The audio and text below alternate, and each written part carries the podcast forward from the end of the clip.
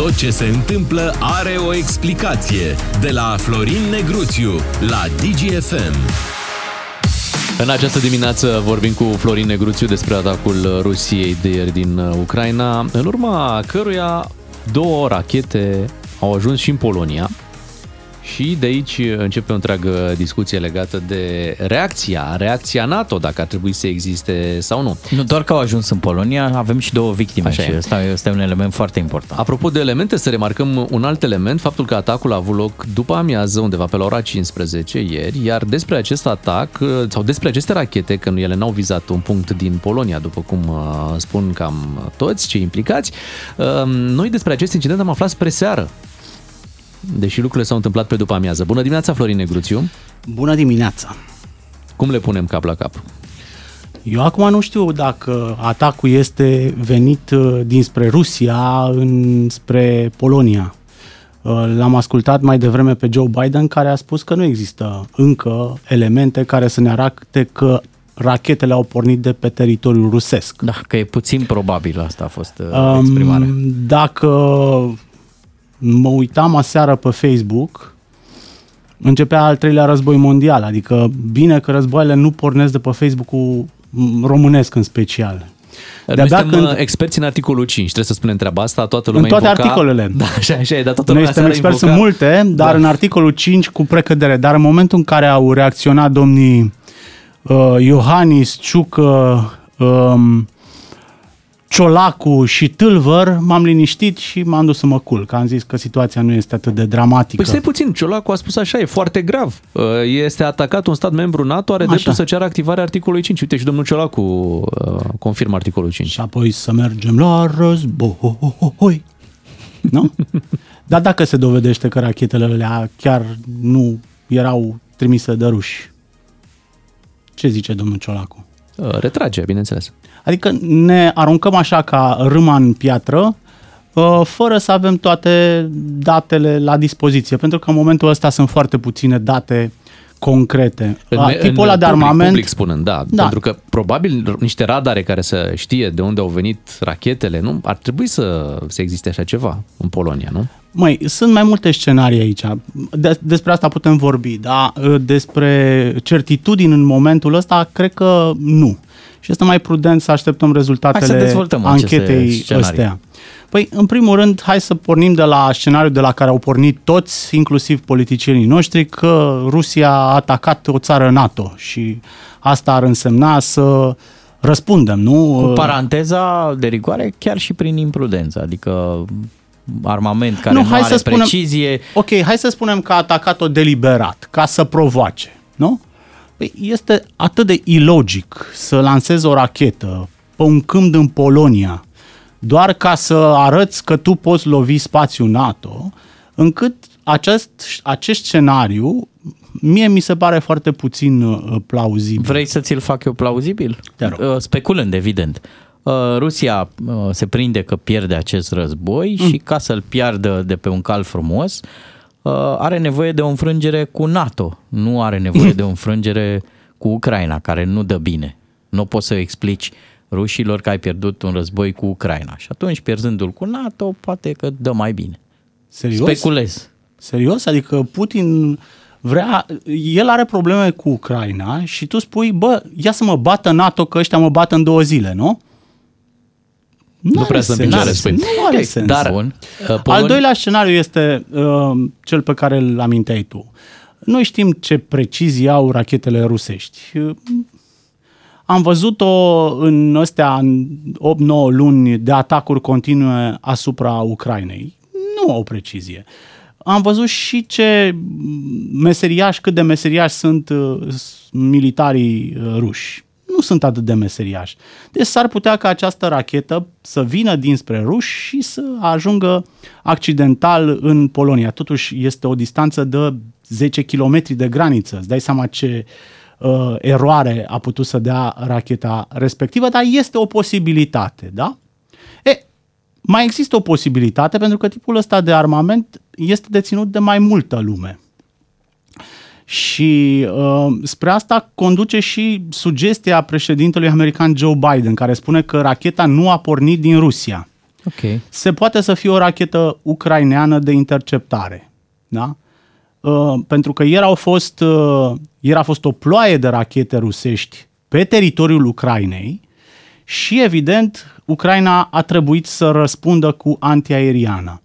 Aici, încă o dată, speculăm, dar este o posibilitate. Avem și niște cifre, undeva pe la 70 ar fi fost interceptate. Și 30 și-au atins țintele.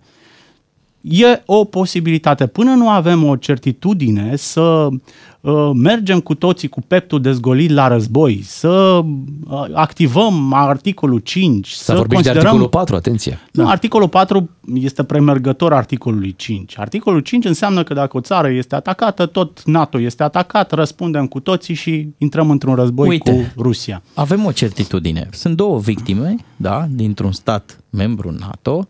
Și în momentul ăsta, atât Polonia cât și NATO trebuie într-un fel să explice și să gestioneze o criză. Cum s-a ajuns la această criză, cred că vom afla după ce vom avea rezultate în urma anchetei.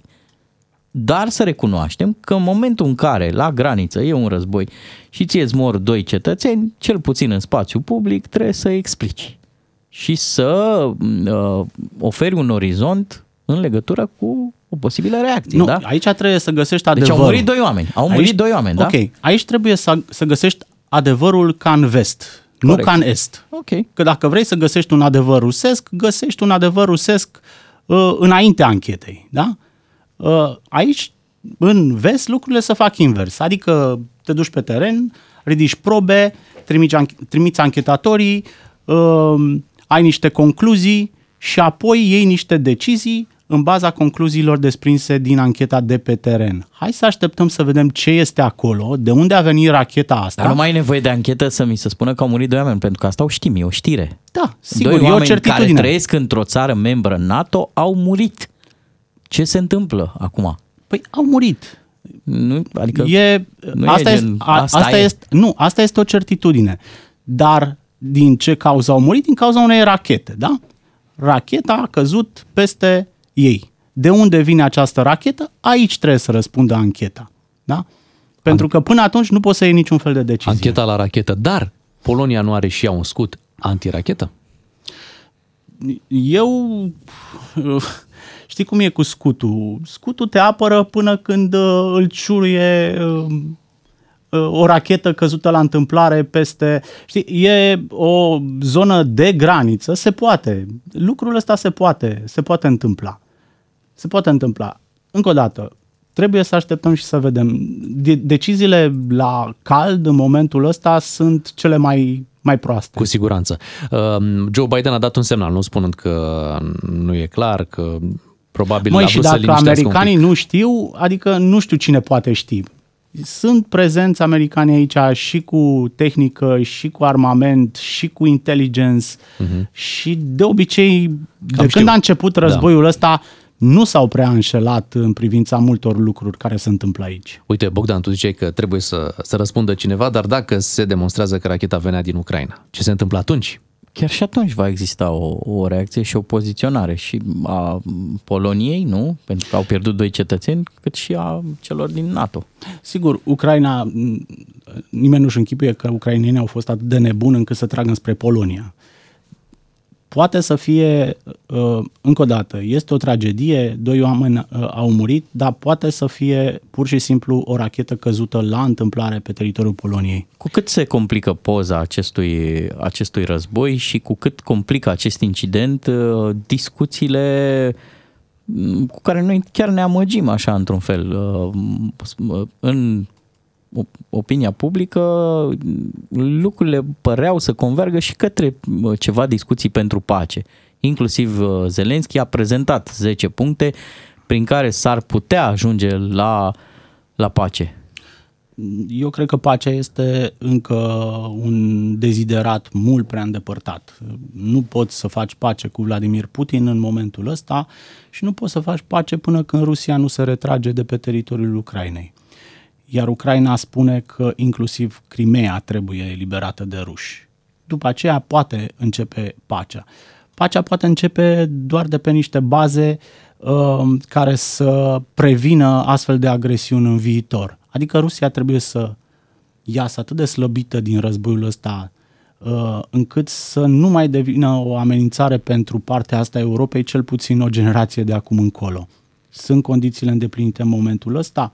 Nu. Putin este în continuare la putere, Rusia este în continuare pe teritoriul Ucrainei și rușii mai au rezerve să țină acest război dement încă multă vreme de acum încolo. A fost un mesaj faptul că au trimis acest atac fix în timpul summitului G20? Cine? Vorbim de atacul cu rachete. Eu nu vorbim de incidentul din Polonia, vorbim de atacul celorlalte rachete. Atacul, da. De obicei când rușii atacă în halul ăsta, eu am mai spus, este un semn nu de putere, de slăbiciune și de derută. Ei când au înfrângeri militare, dau cu rachete la întâmplare, da? Unele majoritatea sunt interceptate, unele cad pe infrastructura energetică, altele cad pe case, blocuri, ansambluri rezidențiale, adică omoară civili. Ăsta este un semn de slăbiciune, nu de putere. Nu este un semnal de forță, nu este o demonstrație de forță a rușilor, faptul că dau cu rachete la întâmplare. Este un semn de slăbiciune. De obicei, când rușii pierd, o să vedeți astfel de răzbunări inepte asupra populației civile și asupra infrastructurii energetice. Mulțumim, Florin Negruțiu. Vin știrile la ora 9, ne întoarcem după și cu alte subiecte aici în matinalul Digi FM.